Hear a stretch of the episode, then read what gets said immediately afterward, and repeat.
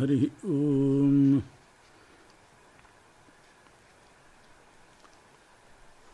नमो भगवते तस्मै प्राणादिप्रभविष्णवे। अमन्दानन्दसान्द्राय वासुदेवाय वेधसे। पान्तुनः पद्मनाभस्य वह वः। कमलाकबरीभार सुरभीकरणोद्यताः। ಸರ್ಪತಲ್ಪಂ ಅನಲ್ಪೇಂದ್ರಕಲ್ಪಂ ನತ್ವಾ ಹಯಾನನಂ. ಷಟ್ಪ್ರಶ್ನೋಪನಿಷಟ್ಟೀಕಾ ಟಿಪ್ಪಣಿ ಕ್ರಿಯತೆ ಮಯಾ. ಷಟ್ಪ್ರಶ್ನೋಪನಿಷತ್ತಿನಲ್ಲಿ ಇಬ್ಬರು ಋಷಿಗಳ ಪ್ರಶ್ನೆಗೆ ಪಿಪ್ಪಲಾದರೂ ಏನು ಉತ್ತರ ಕೊಟ್ಟಿದ್ದಾರೆ ಅನ್ನೋದನ್ನು ತಿಳಿಸಿದ್ವಿ.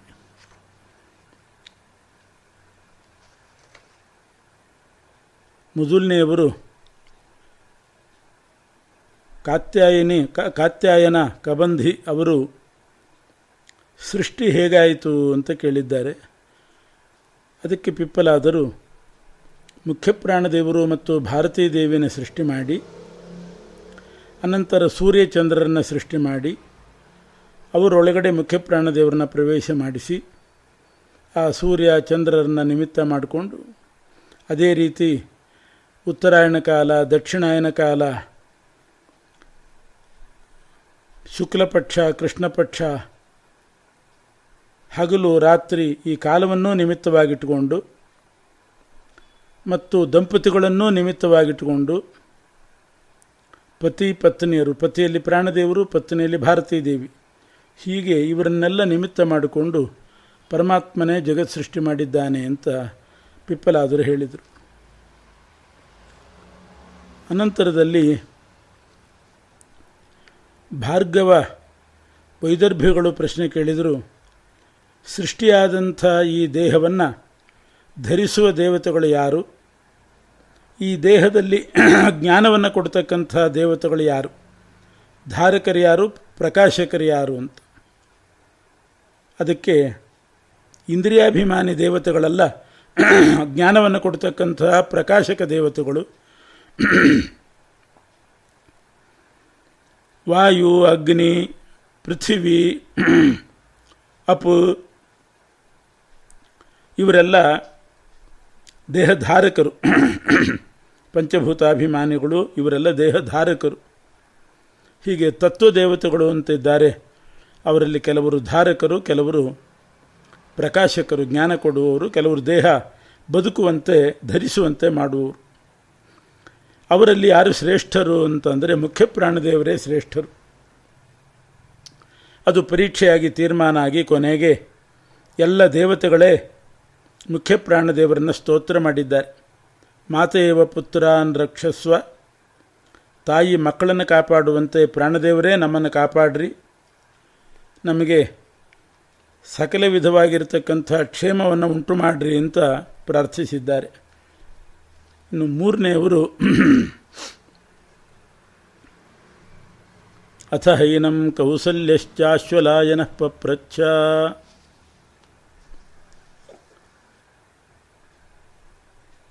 ಕೌಸಲ್ಯ ಆಶ್ವಲಾಯನರು, ಮೂರನೇ ಋಷಿಗಳು, ಅವರು ಬಂದು ಕೇಳ್ತಾರೆ, ಪ್ರಾಣದೇವರು ಯಾರಿಂದ ಹುಟ್ಟಿದರು? ಈ ದೇಹಕ್ಕೆ ಹೇಗೆ ಬಂದರು? ದೇಹದಲ್ಲಿ ಪ್ರಾಣದೇವರು ಏನು ಮಾಡ್ತಾರೆ? ಅವರು ಹೊರಗಡೆ ಮಾಡುವ ಕೆಲಸ ಏನು? ಒಳಗಡೆ ಮಾಡುವ ಕೆಲಸ ಏನು? ದೇಹದಿಂದ ಹೇಗೆ ಹೋಗ್ತಾರೆ? ಹೀಗೆ ಪ್ರಾಣದೇವರು ಯಾರಿಂದ ಹುಟ್ಟಿದರು ಅನ್ನುವಂಥ ಪ್ರಶ್ನೆ ಕೇಳ್ತಾ ಇದ್ದಾರೆ. ಮೂರನೇ ಋಷಿಗಳು, ಪ್ರಾಣದೇವರು ಯಾರಿಂದ ಹುಟ್ಟಿದರು ಅಂತ ಪ್ರತ್ಯೇಕ ಕೇಳಬೇಕಾಗಿಲ್ಲ. ಯಾಕೆಂದರೆ ಜಗತ್ತು ಹೇಗೆ ಸೃಷ್ಟಿಯಾಯಿತು ಅಂತ ಮೊದಲನೇ ಋಷಿಗಳಿಗೆ ಕೇಳಿದಾಗ ಪಿಪ್ಪಲಾದರೂ ಅಲ್ಲಿ ಉತ್ತರ ಹೇಳಿದ್ದಾರೆ. ಪರಮಾತ್ಮನೇ ಮೊದಲು ಪ್ರಾಣ ಭಾರತೀಯರನ್ನು ಸೃಷ್ಟಿ ಮಾಡಿ, ಆಮೇಲೆ ಚಂದ್ರ, ಸೂರ್ಯ, ಕಾಲ, ದಂಪತಿಗಳು, ಅನ್ನ ಈ ಮೂಲಕ ಸೃಷ್ಟಿ ಮಾಡಿದ ಅಂತ ಹೇಳಿದ ಮೇಲೆ ಪ್ರಾಣದೇವರು ಪರಮಾತ್ಮನಿಂದ ಹುಟ್ಟಿದ್ದಾರೆ ಅಂತ ಗೊತ್ತೇ ಆಗೋಯಿತು. ಮೊದಲನೆಯವರ ಪ್ರಶ್ನೆಯ ಉತ್ತರದಲ್ಲೇ ಅದು ಬಂದಿದೆ.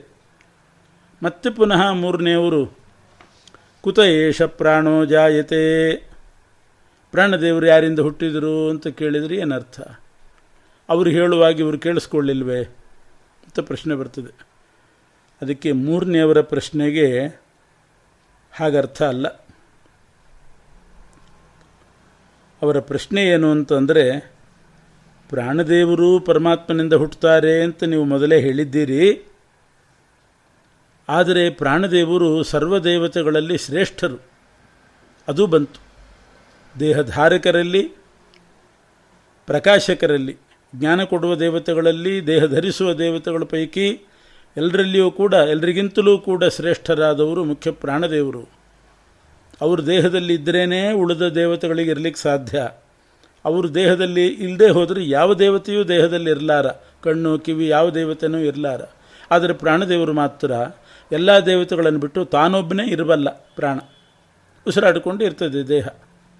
ಆದರೆ ಪ್ರಾಣದೇವರು ಇಲ್ಲದೆ ಇದ್ದರೆ ಕಣ್ಣಿನ ದೇವತೆ, ಕಿವಿ ದೇವತೆ ಅವರ ಕೆಲಸ ಏನೂ ನಡೆಯೋದಿಲ್ಲ ಇಷ್ಟೆಲ್ಲ ಪ್ರಾಣದೇವರ ಮಹಿಮೆ ಇದ್ಮೇಲೆ ಇಂಥ ಆಢ್ಯನಾದಂಥ ಪ್ರಾಣನೂ ಕೂಡ ಇನ್ನೊಬ್ಬರಿಂದ ಹುಟ್ಟಿದನೋ, ಪರಮಾತ್ಮನಿಂದ ಹುಟ್ಟಿದನೋ, ಇಷ್ಟು ಸಾ, ಇಷ್ಟು ವೈಭವ ಉಂಟು ಪ್ರಾಣದೇವರು ಇಷ್ಟು ಮಹಿಮೆ ಉಂಟು.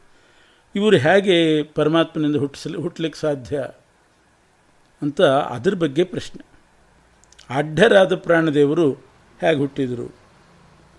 ಅದಕ್ಕೆ ಪಿಪ್ಪಲಾದರೂ ಉತ್ತರ ಕೊಡ್ತಾರೆ. ಮೊದಲು ಪ್ರಶಂಸೆ ಮಾಡಿದರು. ಬಹಳ ತತ್ವಜ್ಞಾನದಲ್ಲಿ ಬಹಳ ಆಸಕ್ತಿ ಇದೆ ಅಂತೆಲ್ಲ ಪ್ರಶಂಸೆ ಮಾಡಿ ಹೇಳ್ತಾರೆ, ಪ್ರಾಣದೇವರು ಎಷ್ಟು ಆಢ್ಯರೋ ಪರಮಾತ್ಮ ಅದಕ್ಕಿಂತ ಆಢ್ಯತಮ ಪ್ರಾಣದೇವರಿಗಿಂತ ಆಢ್ಯತಮನಾಗಿದ್ದಾನೆ ಪರಮಾತ್ಮ. ಆದ್ದರಿಂದ ಒಬ್ಬ ಆಢ್ಯ ಇರಬಹುದು, ಪ್ರಭಾವಿ ಮನುಷ್ಯ ಇರಬಹುದು. ಆದರೆ ಅವನು ಅವನಿಗಿಂತಲೂ ಯಾರು ಪ್ರಭಾವಿಯಾಗಿರ್ತಾರೆ, ಅವರ ಅಧೀನದಲ್ಲಿ ಇರ್ತಾನೆ. ಆದ್ದರಿಂದ ಪ್ರಾಣದೇವರಿಗೇನು ಮಹಿಮೆ ಇದೆ? ಇದೆಲ್ಲ ಪರಮಾತ್ಮನಿಂದಲೇ ಬಂದದ್ದು. ಪರಮಾತ್ಮ ಪ್ರಾಣದೇವರಿಗಿಂತಲೂ ಆಢ್ಯತಮನಾದ್ದರಿಂದ ಪ್ರಾಣದೇವರನ್ನು ಹುಟ್ಟಿಸಿದ್ದಾನೆ ಅನ್ನೋ ಉತ್ತರವನ್ನು ಕೊಟ್ಟರು ಇನ್ನೊಂದು ಕೇಳಿದ್ರು, ಈ ದೇಹದಲ್ಲಿ ಯಾಕೆ ಬಂದರು ಪ್ರಾಣದೇವರು? ನಮ್ಮ ದೇಹದಲ್ಲಿ ಪ್ರವೇಶ ಮಾಡಲಿಕ್ಕೇನು ಕಾರಣ?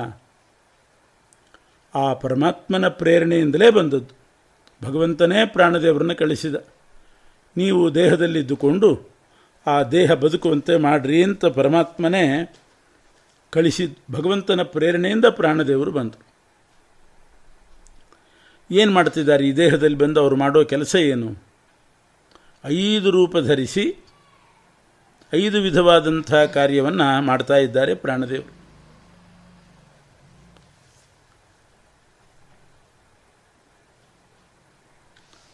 ಏನದು ಐದು ವಿಧ ರೂಪ, ಐದು ವಿಧ ಕಾರ್ಯ ಪ್ರಾಣದೇವರು ಮಾಡೋದು ಯಾವುದು? ಮನೋಕೃತೇನ ಆಯಾತ್ಯಸ್ಮಿನ್ ಶರೀರೇ. ಅಂದರೆ ಪರಮಾತ್ಮನ ಪ್ರೇರಣೆಯಿಂದ ಬಂದರು. ಯಥಾ ಸಮ್ರಾಟೇವ ಅಧಿಕೃತಾನ್ ವಿನಿಯುಂಕ್ತೆ. ಒಬ್ಬ ದೊಡ್ಡ ಸಮ್ರಾಟ್, ಬೇರೆ ಬೇರೆ ಅಧಿಕಾರಿಗಳನ್ನು ಕರೆಸಿ, ಈ ಗ್ರಾಮ ನೀನು ನೋಡ್ಕೋ, ಈ ಗ್ರಾಮ ನೀನು ನೋಡ್ಕೋ, ಈ ಗ್ರಾಮ ನೀನು ನೋಡ್ಕೋ ಅಂತ ಒಂದೊಂದು ಗ್ರಾಮದಲ್ಲಿ ಒಬ್ಬೊಬ್ಬನಿಗೆ ಜವಾಬ್ದಾರಿ ಕೊಡ್ತಾನೆ. ಹಾಗೆ ಪ್ರಾಣದೇವರೇ, ಪರಮಾತ್ಮನ ಅಪ್ಪಣೆಯಂತೆ ಇಲ್ಲಿಗೆ ಬಂದು ಐದು ರೂಪಗಳನ್ನು ಧರಿಸಿ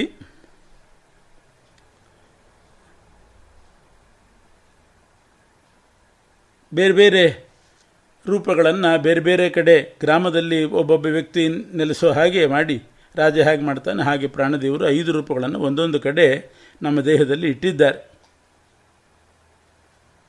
ಪಾಯೂಪಸ್ಥೆ ಅಪಾನಂ. ಮಲಮೂತ್ರ ವಿಸರ್ಜನೇಂದ್ರಿಯಗಳು ಅಲ್ಲಿ ಅಪಾನ ವಾಯುವನ್ನು ಇಟ್ಟಿದ್ದಾರೆ. ಕಣ್ಣು, ಕಿವಿ, ಮೂಗು, ಬಾಯಿ ಈ ನಾಲ್ಕು ಕಡೆ ಪ್ರಾಣದೇವರು ತಾನೇ ನಿಂತಿದ್ದಾನೆ. ಮಧ್ಯದಲ್ಲಿ ಸಮಾನನನ್ನು ನಿಲ್ಲಿಸಿದ್ದಾನೆ. ಮಧ್ಯದಲ್ಲಿ ಅಂದರೆ ಅಪಾನ ಕೆಳಗಡೆ, ಪ್ರಾಣ ಮೇಲೆ, ಅವರಿಬ್ಬರ ಮಧ್ಯ ಅಂದರೆ ಹೊಕ್ಕಳಿನ ಜಾಗದಲ್ಲಿ, ನಾಭಿಮಂಡಲದಲ್ಲಿ ಸಮಾನ ವಾಯುವನ್ನು ನಿಲ್ಲಿಸಿದ್ದಾನೆ. ಅಪಾನ ಅಂದರೆ ಏನರ್ಥ? ಶಬ್ದಕ್ಕೇನರ್ಥ ಆ ಹೆಸರೇ ಅವರ ಕಾರ್ಯವನ್ನು ಹೇಳುತ್ತದೆ. ಅನ ಅಂದರೆ ಕ್ರಿಯೆ ನಡೆಸೋದು ಅಂತ ಅರ್ಥ. ಅಪ ಅಂದರೆ ಅಪಕೃಷ್ಟ, ಕೆಳಗಡೆ ಅಂತ ಅರ್ಥ.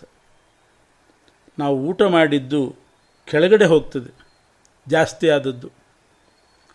ನೀರು ಕುಡಿದದ್ದು ಜಾಸ್ತಿ ಆದ ಭಾಗ ಕೆಳಗೆ ಹೋಗ್ತದೆ.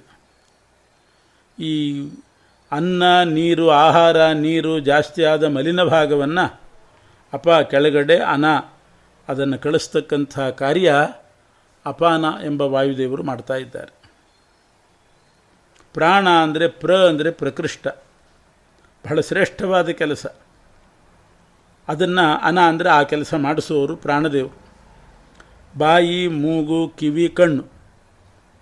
ಇದರಿಂದ ಶ್ರೇಷ್ಠವಾದ ಕೆಲಸ ಅಂದರೆ ಕಿವಿಯಿಂದ ಭಗವಂತನ ಕಥಾ ಶ್ರವಣ ಕಣ್ಣಿನಿಂದ ಪರಮಾತ್ಮನ ದರ್ಶನ. ಬಾಯಿಯಿಂದ ಭಗವಂತನ ಸ್ತೋತ್ರ. ಮೂಗಿನಿಂದ ಶ್ವಾಸೋಚ್ಛ್ವಾಸ ಉಸಿರಾಡೋದು. ಇದು ಪ್ರಧಾನವಾದ ಕೆಲಸ. ಇದನ್ನು ಪ್ರಾಣದೇವರು ಮಾಡಿಸ್ತಾ ಇದ್ದಾರೆ. ಅವರಿಬ್ಬರ ಮಧ್ಯದಲ್ಲಿ ನಾಭಿಮಂಡಲದಲ್ಲಿ ಸಮಾನ ಅನ್ನೋ ವಾಯು. ಸಮ ಅಂದರೆ ಸಮವಾಗಿ ಊಟ ಮಾಡಿದ ಆಹಾರವನ್ನು ಯಾವ್ಯಾವ ನಾಡಿಗಳಿಗೆ ಎಷ್ಟೆಷ್ಟು ಭಾಗ ರಸ ಅದನ್ನು ಎಷ್ಟೆಷ್ಟು ರಸ ಭೋಜನದ ರಸ ಕಳಿಸ್ಬೇಕೋ ಅದನ್ನೆಲ್ಲ ಸಮವಾಗಿ ವಿಭಾಗ ಮಾಡಿ ಹಂಚಿಡುವವರು ಸಮಾನ ನಾಮಕ ವಾಯುದೇವರು, ನಾಭಿಮಂಡಲದಲ್ಲಿದ್ದಾರೆ. ಯಶಹಿ ಏತದ ಏತದ್ ಹುತಮನ್ನಂ ಸಮಂ ನಯತಿ. ಎಲ್ರಿಗೂ ಒಂದೇ ಥರ ಹಾಕೋದಲ್ಲ, ಬಡಿಸೋದಲ್ಲ. ಅವರವರ ಯೋಗ್ಯತೆ ನೋಡ್ಕೊಂಡು ಮಾಡಬೇಕು. ಯಾವ್ಯಾವ ನಾಡಿಗೆ ಎಷ್ಟೆಷ್ಟು ಊಟದ ರಸ ಹಂಚಿ ಹೋಗಬೇಕು, ಎಲ್ಲ ನಾಡಿ ಜಾಗರೂಕವಾಗಿರಬೇಕು. ಎಲ್ಲ ನಾಡಿಗಳಿಗೆ ಆ ರಸ ಹೋಗಬೇಕು. ಯಾವ್ಯಾವ ನಾಡಿಗೆ ಎಷ್ಟೆಷ್ಟು. ಅದನ್ನು ಸಮವಾಗಿ ಹಂಚಿಡೋರು ಸಮಾನವಾಗಿ.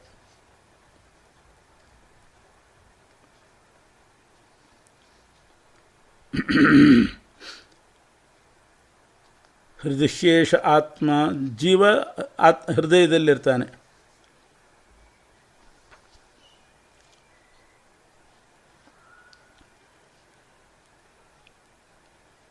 ಇನ್ನು ವ್ಯಾನ. ವ್ಯಾನ ವ್ಯಾನ ಅಂದರೆ ವಿ ಆನ. ವಿವಿಧ ನಾಡಿಗಳಲ್ಲಿ ಹೋಗಿ ಅಲ್ಲಿ ಅಲ್ಲಿ ಆ ವಿವಿಧ ನಾಡಿಗಳಲ್ಲಿ ಸಂಚಾರ ಮಾಡಿ ಆ ರಸವನ್ನು ಅಲ್ಲಲ್ಲಲ್ಲಿ ತುಂಬೋದು ವ್ಯಾನವಾಯು. ವಿವಿಧ ನಾಡಿಗಳು ಅಂದರೆ ಯಾವುದು? ನಮ್ಮ ದೇಹದಲ್ಲಿ ಪ್ರಧಾನವಾಗಿ ನೂರ ಒಂದು ನಾಡಿ ಇದೆ. ಆ ನೂರ ಒಂದು ನಾಡಿಗಳ ಪೈಕಿ ನೂರು ನಾಡಿಗಳಿಗೆ ಒಂದೊಂದಕ್ಕೆ ಸಾವಿರ ಸಾವಿರ ಉಪನಾಡಿಗಳಿದೆ.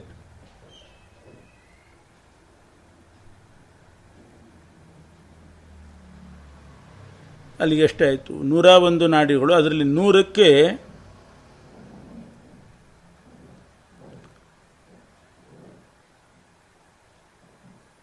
ಒಂದೊಂದಕ್ಕೆ ನೂರು ನೂರು ಉಪನಾಡಿಗಳು, ನೂರು ನೂರು ಉಪನಾಡಿಗಳು.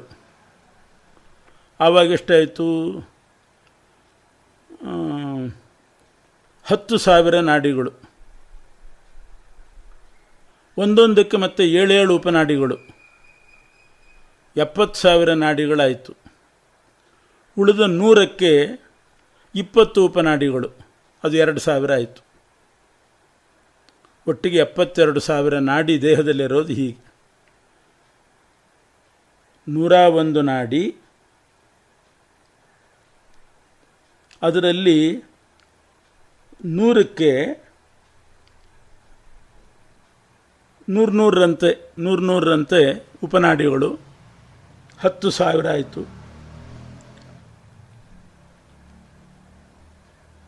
ಹತ್ತು ಸಾವಿರಕ್ಕೆ ಏಳರಂತೆ ಎಪ್ಪತ್ತು ಸಾವಿರ ಆಯಿತು. ಉಳಿದ ಒಂದು ನಾಡಿ ನೂರಾಗಿ ಅದು ಅದು ಅದು ಇಪ್ಪತ್ತರಂತೆ, ಒಂದು ಇಪ್ಪತ್ತರಂತೆ ಉಪನಾಡಿಗಳು ಹುಟ್ಟಿ ಎಪ್ಪತ್ತೆರಡು ಸಾವಿರ ನಾಡಿ ಆಗ್ತದೆ. ಆ ಎಪ್ಪತ್ತೆರಡು ಸಾವಿರ ನಾಡಿಗಳಲ್ಲಿ ಸಂಚಾರ ಮಾಡೋದು ವ್ಯಾನ.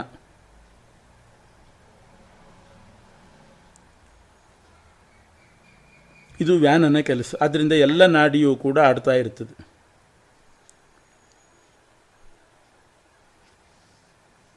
ಇನ್ನು ಉದಾನ. ಇನ್ನೊಂದು ರೂಪ ಉದಾನ.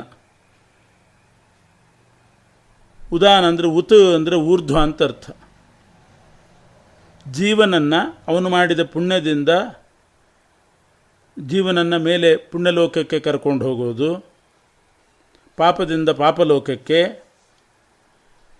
ಎರಡೂ ಮಾಡಿದರೆ ಪುಣ್ಯ ಪಾಪಗಳ ಮಿಶ್ರಣ ಇದ್ದರೆ ಮನುಷ್ಯ ಲೋಕಕ್ಕೆ, ಈ ರೀತಿ ಜೀವನನ ಒಯ್ಯುವವನು ಉದಾನವಾಯು. ಹೀಗೆ ಈ ಪ್ರಾಣಾದಿ ಪಂಚಕ ಅಂದರೆ ಪ್ರಾಣದೇವರೇ ತಮ್ಮದೇ ಐದು ರೂಪವನ್ನು ಹೊಂದಿದ್ದಾರೆ. ಆ ಪ್ರಾಣನಿಂದ ಹುಟ್ಟಿದ ಐದು ಪ್ರಾಣಾಪಾನವೇ ಅನುದಾನ ಸಮಾನರು ಅಂತಲೂ ಇದ್ದಾರೆ ಮುಖ್ಯ ಪ್ರಾಣದೇವರ ಮಕ್ಕಳು. ತಮ್ಮ ಮಕ್ಕಳು ಪ್ರಾಣಾದಿ ಪಂಚಕರೇ ಅವರಿಗೂ ಅದೇ ಹೆಸರು. ತಮ್ಮದೇ ಆದ ಐದು ರೂಪಗಳು ಇದೆ. ಒಬ್ಬೊಬ್ಬರಲ್ಲಿ ಒಂದೊಂದು ರೂಪವನ್ನು ಇಟ್ಟು ಪ್ರಾಣದೇವರು ಈ ಕೆಲಸ ಮಾಡಿಸ್ತಾರೆ. ಇದು ಪರಮಾತ್ಮನ ಪ್ರೇರಣೆಯಿಂದ ದೇಹದಲ್ಲಿ ಬಂದು ಮಾಡುವ ಕೆಲಸ. ಆದ್ದರಿಂದ ಊಟ ಮಾಡಿದ ಅನ್ನ ಅದು ರಸವಾಗಿ ಪರಿಣಾಮ ಆಗ್ತದೆ. ಅದು ರಸವು ಯಾವ್ಯಾವ ನಾಡಿಗೆ ಎಷ್ಟೆಷ್ಟು ಹೋಗಬೇಕು ಹೋಗ್ತದೆ. ಕಣ್ಣಿನಿಂದ ಕಿವಿಯಿಂದ ಮಾಡೋ ಕೆಲಸ ಮಾಡ್ತೇವೆ. ಮಲಿನವಾದ ಭಾಗ ಮಲಮೂತ್ರವಾಗಿ ಹೋಗ್ತದೆ. ಜೀವನನ್ನು ಜೀವ ಇದು ಜೀವ ಹೇಗೆ ಉತ್ಕ್ರಮಣ ಹೊಂತಾನೆ ಅಂತ ಕೇಳಿದರೆ ಉದಾನ ರೂಪದಿಂದ ಮುಖ್ಯ ಪ್ರಾಣದೇವರು ಹೊರಡ್ತಾರೆ. ಆವಾಗ ಮೇಲೆ ಹೋದಾಗ ಜೀವ ಹೋಗ್ತಾನೆ. ಅವರ ಪ್ರಶ್ನೆಗಳಿಗೆಲ್ಲ ಇದು ಉತ್ತರ ಕೊಟ್ಟರು ಇನ್ನು ನಾಲ್ಕನೇ ಋಷಿಗಳು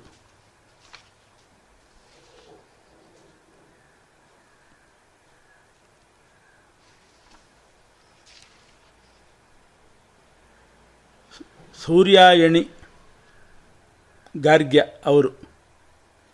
ಅವರು ಕೇಳ್ತಾರೆ, ಪಿಪ್ಪಲಾದರನ್ನು ಈ ಜೀವ ಮಲಗಿದಾಗ ದೇಹದಲ್ಲಿರ್ತಕ್ಕಂಥ ದೇವತೆಗಳು ಅನೇಕ ಜನ ಇದ್ದಾರೆ ಅಂತ ಆಯ್ತು ಈಗ. ಜ್ಞಾನ ಕೊಡುವವರು ಧಾರಕರು ಇವರಲ್ಲಿ ಯಾರ್ಯಾರು ಮಲಗಿರ್ತಾರೆ, ಯಾರು ಎಚ್ಚರದಲ್ಲಿರ್ತಾರೆ, ಸ್ವಪ್ನ ತೋರಿಸುವವನು ಯಾರು ಅಂದರೆ ಯಾವ ಇಂದ್ರಿಯ ದೇವನಿಂದ, ಯಾವ ಇಂದ್ರಿಯಾಭಿಮಾನಿ ದೇವನಿಂದ ಜೀವ ಸ್ವಪ್ನವನ್ನು ಕಾಣ್ತಾನೆ, ಕನಸು ಕಾಣ್ತಾನೆ. ಆ ಕನಸು ಕಾಣುವ ಇಂದ್ರಿಯ ಯಾವುದು? ಆ ಇಂದ್ರಿಯಾಭಿಮಾನಿ ಯಾರು? ಗಾಢ ನಿದ್ದೆಯಲ್ಲಿ ಸುಖಾನುಭವ ಬರ್ತದೆ. ಅದು ಜೀವನಿಗೆ ಹೇಗೆ ಸುಖಾನುಭವ ಬರಲಿಕ್ಕೆ ಸಾಧ್ಯ? ಯಾವ ಇಂದ್ರಿಯವೂ ಜಾಗರೂಕವಾಗಿರೋದಿಲ್ಲ.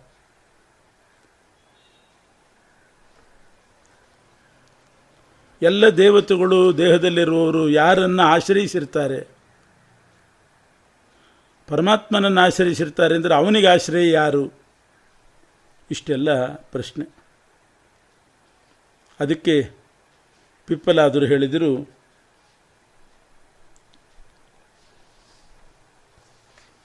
ಜೀವ ಮಲಗಿದಾಗ ಎಲ್ಲ ದೇವತೆಗಳು ಇಂದ್ರಿಯ ದೇವತೆಗಳೆಲ್ಲ ಮಲಗ್ತಾರೆ. ಜಾಗೃತ ಅವಸ್ಥೆಯಲ್ಲಿ ಜೀವನೂ ಎಚ್ಚರಿಕೆಯಲ್ಲಿರ್ತಾನೆ, ಎಲ್ಲ ದೇವತೆಗಳು ಎಚ್ಚರದಲ್ಲಿರ್ತಾರೆ. ಮಲಗಿದಾಗ ಸ್ವಪ್ನಾವಸ್ಥೆ ಅಂತ ಬರ್ತದೆ. ಆ ಸ್ವಪ್ನಾವಸ್ಥೆಯಲ್ಲಿ ಮನಸ್ಸೊಂದು ಬಿಟ್ಟು, ಮನೋ ಇಂದ್ರಿಯವನ್ನು ಬಿಟ್ಟು, ಉಳಿದ ಎಲ್ಲ ಇಂದ್ರಿಯ ದೇವತೆಗಳು ಮಲಗ್ತಾರೆ. ಆದ್ದರಿಂದ ಆವಾಗ ಮಾತಾಡೋದು, ನೋಡೋದು, ಕೇಳಿಸ್ಕೊಳ್ಳೋದು ಯಾವುದೂ ನಡೆಯೋದಿಲ್ಲ. ಆದರೆ ಮನಸ್ಸು ಮಾತ್ರ ಇನ್ನೂ ಇರ್ತದೆ. ಆ ಮನೋಭಿಮಾನಿ ರುದ್ರದೇವರು ಮಲಗಿರೋದಿಲ್ಲ. ಆದ್ದರಿಂದ ಕನಸು ಕಾಣ್ತಾ ಇರ್ತಾನೆ. ಹಾಗಾದ್ರೆ ಯಾವ ಇಂದ್ರಿಯಾಭಿಮಾನಿ ದೇವತೆಯಿಂದ ಕನಸು ಕಾಣ್ತಾನೆ ಅಂತಂದರೆ ಮನೋಭಿಮಾನಿ, ಕೇವಲ ಮನೋಭಿಮಾನಿ ದೇವತೆಯಿಂದ ಇಂದ್ರದೇವರಿಂದ ಸ್ವಪ್ನ ಪದಾರ್ಥಗಳನ್ನು ನೋಡ್ತಾನೆ. ಗಾಢ ನಿದ್ದೆಯಲ್ಲಿ ಹೇಗೆ ಸುಖಾನುಭವ ಆಗ್ತದೆ? ಜೀವನಿಗೆ ಯಾವ ವಿಷಯ ಸಂಪರ್ಕನೇ ಆಗೋದಿಲ್ಲ ಆವಾಗ ಊಟ ಮಾಡ್ತಿರೋದಿಲ್ಲ, ಬಂಧು ಬಾಂಧವರನ್ನ ನೋಡೋದಿಲ್ಲ, ಮಕ್ಕಳನ್ನು ಮುಟ್ಟೋದಿಲ್ಲ ಆವಾಗ ಹೇಗೆ ಅವನಿಗೆ ಸುಖಾನುಭವ ಆಗ್ತದೆ ಅಂತ ಕೇಳಿದರೆ,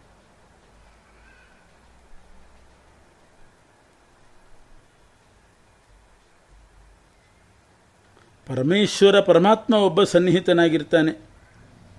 ಅವನ ಸನ್ನಿಧಾನ ಸಾಮರ್ಥ್ಯದಿಂದ ಜೀವನ ಸ್ವರೂಪ ಸುಖ ಏನಿರ್ತದೆ? ಜೀವನ ಸುಖವೇ ಸ್ವರೂಪ ಸುಖ, ಸಾತ್ವಿಕರದ್ದು. ಅದು ಸ್ವಲ್ಪ ಅಭಿವ್ಯಕ್ತ ಆಗ್ತದೆ ಪರಮಾತ್ಮ ಇರೋದರಿಂದ. ಆ ಸುಖವನ್ನು ಅನುಭವಿಸ್ತಾನೆ. ಈ ತಿನ್ನೋದರಿಂದ, ನೋಡೋದರಿಂದ, ಸಂಗೀತ ಕೇಳೋದರಿಂದ ಬರುವ ವೈಷಯಿಕ ಸುಖ ಅಲ್ಲ. ಇದೆಲ್ಲ ವೈಷಯಿಕ ಸುಖ ಅಂತ ಹೆಸರು. ನಾವು ಬಾಹ್ಯದಲ್ಲಿ ಜಾಗ್ರದ ಅವಸ್ಥೆಯಲ್ಲಿ ಪಡುವ ಸುಖ. ಆದರೆ ಗಾಢನಿದ್ದೆಯಲ್ಲಿರುವಾಗ ಈ ಸುಖ ಅಲ್ಲ, ಸ್ವರೂಪದ್ದೇ ಸುಖ. ಸ್ವರೂಪ ಜ್ಞಾನದಿಂದ ಅದನ್ನು ಅನುಭವಿಸ್ತಾನೆ. ಅದು ಪರಮಾತ್ಮನ ಒಂದು ಅಚಿಂತ್ಯ ಶಕ್ತಿಯಿಂದ ಸ್ವರೂಪ ಜ್ಞಾನಕ್ಕೆ ಆ ಸ್ವರೂಪ ಸುಖ ಗೋಚರ ಆಗೋ ಹಾಗೆ ಮಾಡ್ತಾನೆ. ಸ್ವಲ್ಪ ಮೋಕ್ಷದಲ್ಲಿ ಪೂರ್ಣ ಸ್ವರೂಪ ಸುಖ ಗೋಚರ ಆಗ್ತದೆ ಯಾರು ಸುಖ ಸ್ವರೂಪ, ಸುಖ ರೂಪ ಆಗಿರೋದಿಲ್ಲ, ಅವರಿಗೆ ತತ್ಕಾಲದಲ್ಲಿ ಒಂದು ಸೃಷ್ಟಿ ಮಾಡಿ ಸುಖ ತೋರಿಸ್ತಾನೆ. ತಾಮಸ ಜೀವರಿದ್ದಾರೆ ಅವರ ಜೀವ ಸ್ವರೂಪನೇ ದುಃಖ ಸ್ವರೂಪ. ಅವರಿಗೂ ಗಾಢನಿದ್ದೆಯಲ್ಲಿ ಸುಖನೇ ಆಗೋದು. ಸಾತ್ವಿಕ ಜೀವರಿಗೆ ಸುಖ ಆದ ಹಾಗೆ ಅವರಿಗೂ ಸುಖ ಆಗ್ತದೆ. ಆದರೆ ಅವರಿಗೆ ಸ್ವರೂಪದ ಸುಖ ಅಲ್ಲ ಅದು. ಅವರಿಗೂ ಕೂಡ ಮರುದಿನ ಲವಲವಿಕೆ ಬರಬೇಕು. ಮರುದಿವಸ ಮತ್ತೆ ಅವರು ಸಾಧನೆ ನಡಿಬೇಕು. ಅದಕ್ಕೋಸ್ಕರ ಗಾಢ ನಿದ್ದೆಯಲ್ಲಿ ಅವರಿಗೆ ಸುಖ ಸೃಷ್ಟಿ ಮಾಡಿ ಕೊಡ್ತಾನೆ. ಮರುದಿನ ಫ್ರೆಶ್ ಆಗ್ತಾನೆ. ಸಾತ್ವಿಕ ಜೀವರಿಗೆ ಅವರದ್ದೇ ಸ್ವರೂಪ ಸುಖವನ್ನು ಅಭಿವ್ಯಕ್ತಿಗೊಳಿಸ್ತಾನೆ. ಇವರು ಮರುದಿವಸ ಲವಲವಿಕೆ ಪಡೀತಾರೆ. ಪರಮಾತ್ಮ ಕನಸಿನ ಪ್ರಪಂಚ ಸೃಷ್ಟಿ ಮಾಡ್ತಾನೆ ಸ್ವಪ್ನಾವಸ್ಥೆಯಲ್ಲಿ. ಮನೋಭಿಮಾನಿ ರುದ್ರದೇವರ ಅನುಗ್ರಹದಿಂದ ಮನಸ್ಸಿನಿಂದ ನೋಡ್ತಾನೆ ಜೀವ. ಹೀಗೆ ಜೀವ ಮಲಗಿದಾಗ ಯಾರು ಮಲಗ್ತಾರೆ? ಯಾರು ಎಚ್ಚರಿಕೆಯಲ್ಲಿರ್ತಾರೆ? ರುದ್ರದೇವರು ಎಚ್ಚರದಲ್ಲಿರ್ತಾರೆ. ಪರಮಾತ್ಮ ವಾಯುದೇವರ ಎಚ್ಚರದಲ್ಲಿರ್ತಾರೆ. ಸ್ವಪ್ನ ತೋರಿಸೋದು, ಸೃಷ್ಟಿ ಮಾಡೋದು ಪರಮಾತ್ಮ ಸ್ವಪ್ನವನ್ನು ತೋರಿಸೋದು ರುದ್ರದೇವರು. ಸುಷುಪ್ತಿ ಕಾಲದಲ್ಲಿ ಪ್ರಾಣದೇವರು ಆವಾಗಲೂ ಎಚ್ಚರದಲ್ಲಿರ್ತಾರೆ. ಉಸಿರಾಟ ನಡೀತಾನೇ ಇರ್ತದೆ. ಯಾವ ಸುಖ ಜೀವನಿಗಾಗ್ತದೆ ಅಂತ ಕೇಳಿದರೆ ಪರಮಾತ್ಮನ ಸನ್ನಿಧಾನದಿಂದ ಸ್ವರೂಪ ಸುಖ ಆಗ್ತದೆ. ಎಲ್ಲರೂ ಪರಮಾತ್ಮನನ್ನು ಆಶ್ರಯಿಸಿರ್ತಾರೆ. ಅವನು ಮಾತ್ರ ಯಾರನ್ನು ಆಶ್ರಯಿಸಿರೋದಿಲ್ಲ.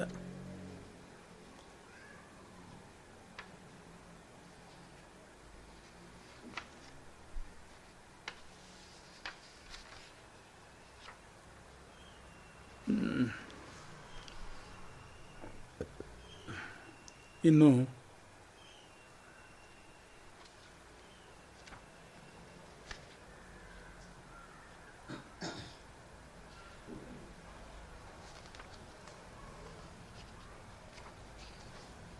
ಪ್ರಾಣಾಗ್ನಿಗಳು ಎಚ್ಚರದಲ್ಲಿರ್ತಾರೆ. ಅದೇ ಪ್ರಾಣದೇವರು ಎಚ್ಚರದಲ್ಲಿರ್ತಾರೆ. ಪ್ರಾಣಾಪಾನ, ವ್ಯಾನ, ಉದಾನ, ಸಮಾನ ಈ ಪ್ರಾಣ, ಪ್ರಾಣನ ಪಂಚರೂಪಗಳು ಎಚ್ಚರದಲ್ಲಿರ್ತವೆ. ಇವರೇ ಅಗ್ನಿ ಇದ್ದ ಹಾಗೆ, ಹೋಮದ ಅಗ್ನಿಗಳಿದ್ದ ಹಾಗೆ ಇವರೆಲ್ಲ.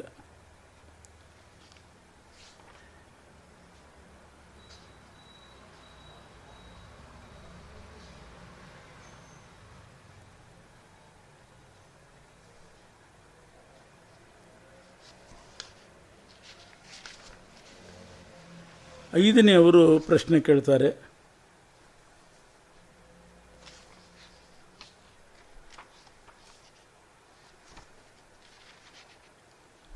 ಶೈಬ್ಯ ಸತ್ಯಕಾಮ ಅಂತ ಅವರ ಹೆಸರು. ಅವರು ಕೇಳ್ತಾರೆ ಓಂಕಾರ ವಾಚ್ಯನಾಗಿರ್ತಕ್ಕಂಥ ಪರಮಾತ್ಮನ ಉಪಾಸನೆ ಮಾಡಿದರೆ ಏನು ಫಲ ಸಿಗ್ತದೆ? ಭಗವಂತನ ಒಂದು ದಿವ್ಯ ನಾಮ ಓಂಕಾರ. ಆ ಓಂಕಾರ ಉಪಾಸನೆಗೆ ಸಿಗುವ ಫಲ ಏನು? ಅದಕ್ಕೆ ಪಿಪ್ಪಲಾದರೂ ಹೇಳ್ತಾರೆ, ಓಂಕಾರದಲ್ಲಿ ಪ್ರಧಾನವಾಗಿ ಮೂರು ಮಾತ್ರೆಗಳಿದೆ. ಅಕಾರ, ಉಕಾರ, ಮಕಾರ. ಮೂರು ಸೇರಿ ಸಂಧಿಯಾಗಿ ಓಂ ಅಂತ ಆಗಿರೋದು. ಅದರಲ್ಲಿ ಯಾರು ಒಂದು ಒಂದು ಮಾತ್ರ, ಏಕಮಾತ್ರ ಉಪಾಸನೆ ಮಾಡ್ತಾರೆ. ಮೂರು ಅಕ್ಷರ ಇದೆ. ಅ ಓ ಮ. ಒಂದು ಮಾತ್ರ ಉಪಾಸನೆ ಮಾಡಿದರೆ ಆವಾಗ ಅವನನ್ನು ಋಗ್ವೇದಾಭಿಮಾನಿ ದೇವತೆಗಳು ಮತ್ತೆ ಪೃಥ್ವಿಯಲ್ಲೇ ಹುಟ್ಟಿಸ್ತಾರೆ. ಮರಣೋತ್ತರದಲ್ಲಿ ಮತ್ತವನು ಪೃಥ್ವಿಗೆ ಬರ್ತಾನೆ. ಎರಡು ಮಾತ್ರೆಗಳನ್ನು ಯಾರು ಉಪಾಸನೆ ಮಾಡ್ತಾರೆ? ಅವನು ಅಂತರಿಕ್ಷ ಲೋಕಕ್ಕೆ ಹೋಗಿ, ಸೋಮಲೋಕಕ್ಕೆ ಹೋಗಿ, ಅಂತರಿಕ್ಷ, ಸೋಮಲೋಕ, ಚಂದ್ರಲೋಕಕ್ಕೆ ಹೋಗಿ, ಅಲ್ಲಿ ಒಳ್ಳೆಯ ವೈಭವವನ್ನು ಅನುಭವಿಸಿ ಮತ್ತೆ ಮರಳಿ ಇಲ್ಲಿಗೆ ಬರ್ತಾನೆ. ಯಾರು ಮೂರು ಮಾತ್ರೆಗಳನ್ನು ಅಕಾರ, ಉಕಾರ, ಮಕಾರ ಮೂರು ಮಾತ್ರೆಗಳನ್ನು ಉಪಾಸನೆ ಮಾಡ್ತಾರೆ. ಅಂದರೆ ಒಂದೊಂದು ಮಾತ್ರೆ ಒಂದೊಂದು ಗುಣವನ್ನು ಹೇಳ್ತದೆ. ಅಧಿಕ, ಉಚ್ಚ, ಜ್ಞಾನ ಸ್ವರೂಪಿ ಹೀಗೆಲ್ಲ. ಆಯಾ ಮಾತ್ರೆ ಹೇಳುವ ಒಂದೊಂದು ಮಾತ್ರೆ, ಎರಡು ಮಾತ್ರೆ, ಮೂರು ಮಾತ್ರೆಯನ್ನು ಉಪಾಸನೆ ಮಾಡಿದವನು ಲಿಂಗದೇಹವನ್ನು ಬಿಟ್ಟು ಮುಕ್ತನಾಗ್ತಾನೆ. ಮೊದಲು ಬ್ರಹ್ಮಲೋಕಕ್ಕೆ ಹೋಗ್ತಾನೆ. ಆಮೇಲೆ ಚತುರ್ಮುಖ ಬ್ರಹ್ಮದೇವರು ಅವನಿಗೆ ಉಪದೇಶ ಮಾಡಿ ಅವನನ್ನು ಪರಮಾತ್ಮನ ಬಳಿ ಕರ್ಕೊಂಡು ಹೋಗ್ತಾರೆ.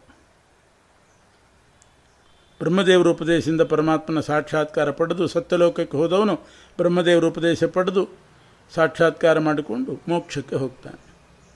ಹೀಗೆ ಓಂಕಾರ ಉಪಾಸನೆ ಮೂರು ಮಾತ್ರೆಗಳಲ್ಲಿ ಮೂರೂ ಮಾತ್ರೆ ಮಾಡಿದವರಿಗೆ ವಿಶೇಷ.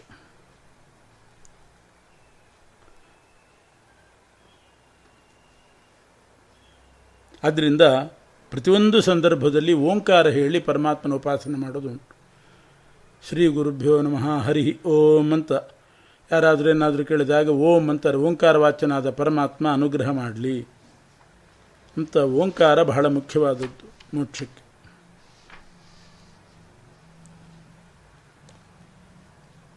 ಸುಕೇಶ ಭಾರದ್ವಾಜರು,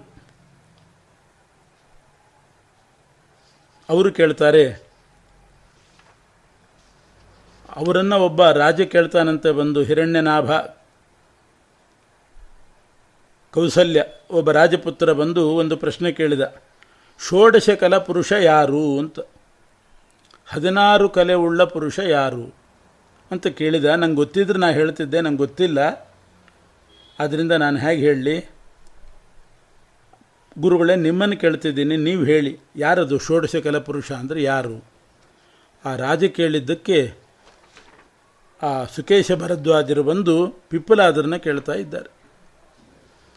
ಅಂದರೆ ಷೋಡಶ ಕಲ ಪುರುಷ ಅಂದರೆ ಹನ್ನೆರಡು, ಹದಿನಾರು. ಷೋಡಶ ಅಂದರೆ ಹದಿನಾರು. ಹದಿನಾರು ಕಲೆಗಳನ್ನು ಸೃಷ್ಟಿ ಮಾಡಿ ಈ ಜೀವನಿಗೆ ಸ್ಥೂಲ ಶರೀರ ನಿರ್ಮಾಣ ಮಾಡಿದ್ದಾನೆ ಪರಮಾತ್ಮ. ಈಗೇನು ನಾವು ಸ್ಥೂಲ ಶರೀರದಿಂದ ಸಾಧನೆ ಮಾಡ್ತಿದ್ದೀವಿ ಕಾರ್ಯಗಳನ್ನು, ಈ ಸ್ಥೂಲ ಶರೀರದಲ್ಲಿ ಇದು ಬದುಕಲಿಕ್ಕೆ ಬೇಕಾದ ಸ, ಒಂದು ದ್ರವ್ಯಗಳಿದೆ. ಅದಕ್ಕೆ ಕಲೆ ಕಲೆ ಅಂತ ಕರೀತಾರೆ. ದೇಹ ಉಳ್ಳಂಥ ಜೀವನಿಗೆ ಸಾಧನೆ ಮಾಡಲಿಕ್ಕೆ ಉಪಕಾರಕವಾದ ತತ್ವಗಳು. ಅದನ್ನೇ ಕಲಾ ಅಂತ ಕರೆಯೋದು. ಈ ಸ್ಥೂಲ ದೇಹಕ್ಕೆ ಉಪಕಾರಕವಾದ ಹದಿನಾರು ಕಲೆಗಳಿದೆ. ಅದನ್ನು ನಾವು ಪಡೆದಿದ್ದೀವಿ, ನಮ್ಮ ದೇಹದಲ್ಲೇ ಇದೆ, ಅದನ್ನು ತಿಳ್ಕೊಳ್ಬೇಕು. ರಾಜ ಕೇಳಿದ್ದಕ್ಕೆ ಇವರು ಕೇಳಿದರು, ಪಿಪ್ಪಲಾದರು ಹೇಳ್ತಾರೆ, ಈ ಷೋಡಶ ಕಲೆ, ಕಲಾ ಪುರುಷ ಅಂದರೆ ಯಾರು? ಷೋಡಶ ಕಲೆ ಉಳ್ಳದ್ದು ಸ್ಥೂಲ ದೇಹ. ಇದನ್ನು ಸೃಷ್ಟಿ ಮಾಡಿದವನು ಪರಮಾತ್ಮ. ಅವನು ಸೃಷ್ಟಿ ಮಾಡಿದ್ದರಿಂದ ಈ ಹದಿನಾರು ಕಲೆಗಳು ಈ ದೇಹದಲ್ಲಿ ಇರೋದರಿಂದ ದೇಹ ನಡೀತಾ ಇದೆ. ಯಾವುದು ಹದಿನಾರು ಕಲೆ? ಸ ಪ್ರಾಣಮಸೃಜತ ಪ್ರಾಣಾತ್ ಶ್ರದ್ಧಾಂಖಂ ವಾಯುರ್ಜ್ಯೋತಿರಾಪ ಪೃಥಿವೀ, ಇಂದ್ರಿಯಂ ಮನಃ ಅನ್ನಂ ಅನ್ನಾದ್ ವೀರ್ಯಂ ತಪೋ ಮಂತ್ರ ಕರ್ಮ, ಲೋಕಾ ಲೋಕೇಶು ನಾಮ ಚ. ಇದೇ ಹದಿನಾರು ಕಲೆ. ಮೊದಲನೇ ಕಲೆ ಪ್ರಾಣ. ಈ ಸ್ಥೂಲ ದೇಹಕ್ಕೆ ಬದುಕಲಿಕ್ಕೆ ಇದೊಂದು ಕಲೆ ಬೇಕು. ಕಲೆ ಅಂದರೆ ಈ ಚಿತ್ರಕಲೆ ಆ ಥರದ ಕಲೆ ಅಲ್ಲ. ಉಪಕಾರ. ಸ್ಥೂಲ ದೇಹ ಬದುಕಲಿಕ್ಕೆ ಉಪಕಾರಕವಾದಂಥ ಜೀವರು. ದೇವತೆಗಳು. ಅವರ ಅಧೀನದಲ್ಲಿರೋ ಜಡ ವಸ್ತು ಮೊದಲನೇದಾಗಿ ಶ್ವಾಸೋಚ್ಛ್ವಾಸ ಬೇಕು. ಅದರ ಅಭಿಮಾನಿ ಮುಖ್ಯ ಪ್ರಾಣದೇವರು. ಆದ್ದರಿಂದ ಪ್ರಾಣ ಅನ್ನೋ ಕಲೆಯನ್ನು ಪರಮಾತ್ಮ ಸೃಷ್ಟಿ ಮಾಡಿದ. ಶ್ರದ್ಧಾ ಅಂತ ಇನ್ನೊಂದು ಬೇಕು. ಶ್ರದ್ಧಾ. ಏನೇ ಒಂದು ಶ್ರದ್ಧೆ ಇದ್ದೇ ಇರ್ತದೆ ಮನುಷ್ಯನಿಗೆ. ಈ ಬದುಕಲಿಕ್ಕೆ ಒಂದು ಶ್ರದ್ಧಾ ಅಂತ ಬೇಕು. ಒಂದು ನಂಬಿಕೆ. ನಂಬಿಕೆ. ಯಾರಾದರೂ ಏನಾದರೂ ಹೇಳಿದರೆ, ಹಿಂಗೆ ಮಾಡು, ಇದರಿಂದ ಒಳ್ಳೇದಾಗ್ತದೆ ಅಂತ ನಂಬಿಕೆ ಬರ್ತದೆ, ಮಾಡ್ತೀವಿ. ಈ ಮಂತ್ರ ಜಪ ಮಾಡು, ರೋಗ ಹೋಗ್ತದೆ ಅಂದರೆ ಶ್ರದ್ಧೆ ಬರ್ತದೆ, ಮಾಡ್ತೀವಿ. ಅಂತೂ ಶ್ರದ್ಧಾ ಅನ್ನೋದೊಂದು ಕಲೆ. ಬದುಕಲಿಕ್ಕೆ, ಜೀವಕ್ಕೆ, ದೇಹಕ್ಕೆ. ಪ್ರಾಣ, ಶ್ರದ್ಧಾ, ಮನಸ್ಸು. ಮನನ ಮಾಡಲಿಕ್ಕೆ, ಯೋಚನೆ ಮಾಡಲಿಕ್ಕೆ ಬೇಕು. ಮನಸ್ಸು. ಇಂದ್ರಿಯಗಳು. ಅದಂತೂ ಬೇಕು. ಕಣ್ಣು, ಕಿವಿ, ಮೂಗು, ಇವೆಲ್ಲ ಇಂದ್ರಿಯಗಳು. ಅದು ಕಲೆ. ಅನ್ನ. ಅನ್ನ ಇಲ್ಲದಿದ್ದರೆ ದೇಹ ಬದುಕೋದಿಲ್ಲ. ಅನ್ನ.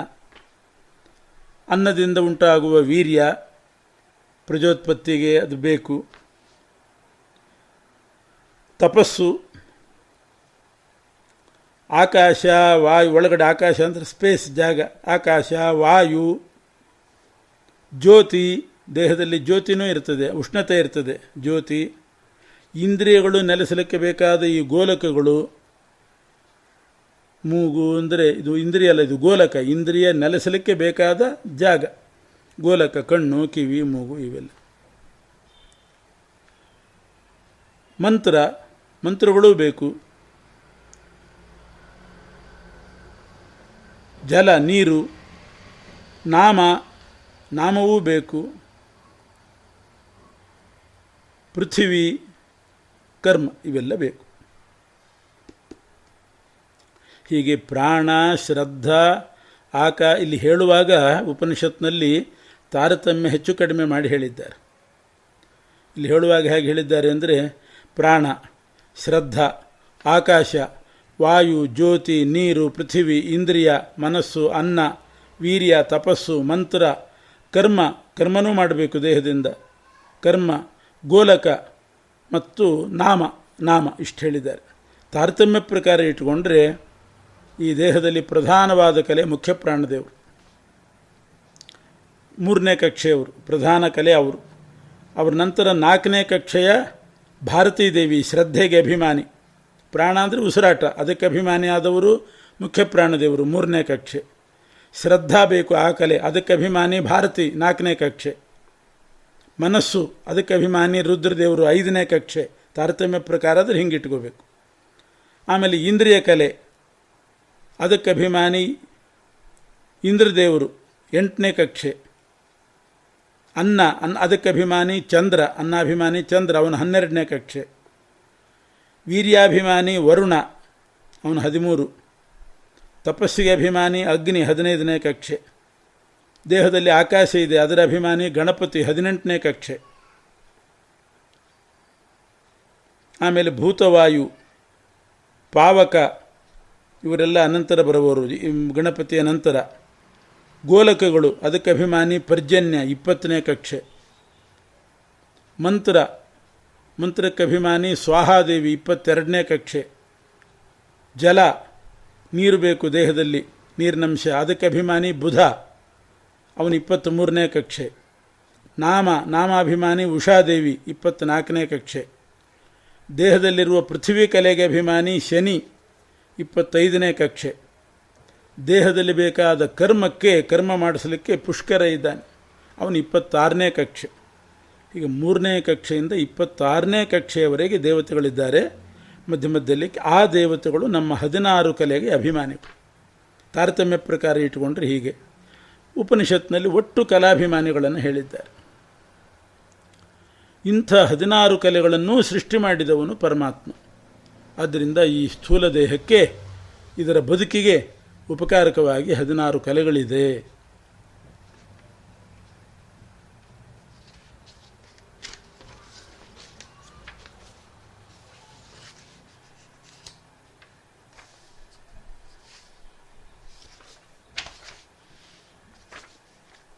ಇವರೆಲ್ಲರೂ ಕೂಡ ಕಲಾ ದೇವತೆಗಳು ಮೋಕ್ಷ ಹೊಂದುತ್ತಾರೆ.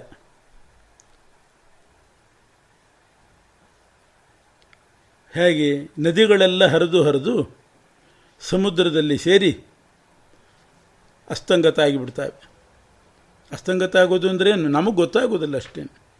ಅದರ ಹೆಸರು, ಆ ನದಿಯ ರೂಪ, ಆ ನೀರು ಸಮುದ್ರದಲ್ಲಿ ಇದ್ದೇ ಇರ್ತದೆ. ನಮಗೆ ಗೊತ್ತಾಗೋದಿಲ್ಲ. ಯಾವುದು ಗಂಗಾ ನದಿ ನೀರು, ಯಾವುದು ಯಮುನಾ ನದಿ ನೀರು ಅಂತ ಗೊತ್ತಾಗೋದಿಲ್ಲ. ಆದರೆ ಯಮುನಾ ಅನ್ನೋ ಹೆಸರಿರ್ತದೆ ಗಂಗಾ ಅನ್ನೋ ಹೆಸರಿರ್ತದೆ ಆ ರೂಪನ್ನ ಆ ನೀರು ಅಲ್ಲೇ ಇರ್ತದೆ. ನಮಗೆ ಯಾರಿಗೂ ಗೊತ್ತಾಗೋದಿಲ್ಲ. ಹಾಗೆ ಇವೆಲ್ಲ ದೇವತೆಗಳು ಮೋಕ್ಷಕ್ಕೆ ಹೋದಾಗ ಅವರ ಹೆಸರು, ಆ ಜೀವರು, ಅವರ ನಾಮ, ರೂಪ ಬೇರೆಯಾಗೇ ಪರಮಾತ್ಮನಲ್ಲಿ ಇರ್ತವೆ, ಮೋಕ್ಷದಲ್ಲಿ ಇರ್ತವೆ. ಆದರೆ ಗೊತ್ತಾಗೋದಿಲ್ಲ ಅಷ್ಟೇ. ಪರಮಾತ್ಮನಲ್ಲಿ ಸೇರಿರ್ತಾರೆ. ವಿಜ್ಞಾನಿಗಳು ಹಾಗೆ. ಎಲ್ಲರೂ ಪರಮಾತ್ಮನಲ್ಲಿ ಏಕೀಭೂತವಾಗಿ ಸೇರಿದ್ದಾರೆ. ಎಲ್ಲ ನದಿ ನೀರನ್ನು ಒಂದು ಪಾತ್ರೆಯಲ್ಲಿ ಹಾಕಿಟ್ರೆ ಯಾವುದು ಗಂಗೆ, ಹೇಳು ಅಂದರೆ ಹೇಗೆ ಗೊತ್ತಾಗ್ತದೆ? ಆ ರೀತಿ ಗೊತ್ತಾಗುವುದಿಲ್ಲ, ಆದರೆ ಅಲ್ಲಿ ಸೇರ್ಪಡೆ ಆಗಿರ್ತದೆ. ಅದರಂತೆ ಎಲ್ಲ ಕಲಾಭಿಮಾನಿ ದೇವತೆಗಳು ಪರಮಾತ್ಮನಲ್ಲಿ ಮುಕ್ತರಾಗಿ ಬೇರೆ ಬೇರೆ ನಾಮರೂಪಗಳಿಂದಲೇ ಇರ್ತಾರೆ, ಗೊತ್ತಾಗಲ್ಲ ಅಷ್ಟೆ. ಇಷ್ಟು ಆರು ಋಷಿಗಳು ಕೇಳಿದ ಪ್ರಶ್ನೆಗಳಿಗೆ ಪಿಪ್ಪಲಾದರೂ ಉತ್ತರ ಕೊಟ್ಟದ್ದೇ ಷಟ್ಪ್ರಶ್ನೋಪನಿಷತ್ ಅಂತ ಅರ್ಥ. ಅದಕ್ಕೆ ಆ ಹೆಸರು. ಷಟ್ಪ್ರಶ್ನೋಪನಿಷತ್ ಭಾಷ್ಯ ಟೀಕಾರ್ಥ ಕಥನೆ ಕಥನೆ ನಮೇ ಪ್ರೀತೋ ಹಯಮುಖ ಶ್ರೀಮಾನ್ ಕಾಮಾದೀನ್ ಹಂತು ಷಡ್ರಿಪೂನ್. ಈ ಆರು ಋಷಿಗಳ ಪ್ರಶ್ನೆ ಅದನ್ನು ತಿಳ್ಕೊಳ್ಳೋದ್ರಿಂದ ಆರು ಶತ್ರುಗಳು ದೂರ ಆಗ್ತಾರಂತೆ ಹರಿಷಡ್ವರ್ಗ ಅಂತಿದೆ. ಷಡ್, ಷಟ್ ಅಂದರೆ ಆರು. ಆರು ಶತ್ರುಗಳು. ಕಾಮ, ಕ್ರೋಧ, ಲೋಭ, ಮೋಹ, ಮದ, ಮಾತ್ಸರ್ಯ. ಈ ಷಡ್ರಿಪುಗಳು ದೂರ ಆಗಬೇಕಾದರೆ ಆರು ಪ್ರಶ್ನೆಗಳ ಉತ್ತರವನ್ನು ತಿಳ್ಕೊಳ್ಬೇಕು. ಆ ದೃಷ್ಟಿಯಿಂದ ಪಿಪ್ಪಲಾದರೂ ಈ ಷಟ್ಪ್ರಶ್ನ ಉತ್ತರಗಳನ್ನು ಕೊಟ್ಟಿದ್ದಾರೆ. ವಾದಿರಾಜರು ವ್ಯಾಖ್ಯಾನ ಮಾಡಿ ಭಾಷ್ಯ ಟೀಕೆಯ ಅರ್ಥವನ್ನು ನಾನು ಯಥಾಮತಿ ನಿರೂಪಣೆ ಮಾಡಿದ್ದೇನೆ. ಇದರಿಂದ ಪ್ರೀತನಾದ ಹಯಗ್ರೀವ ದೇವರು ಕಾಮಾದಿ ಹರಿಷಡ್ವರ್ಗವನ್ನು ದೂರ ಮಾಡಲಿ ಅಂತ ಪ್ರಾರ್ಥನೆ ಮಾಡಿ ಮುಕ್ತಾಯ ಮಾಡಿದ್ದಾರೆ. ಶ್ರೀಕೃಷ್ಣ ಅರ್ಪಣ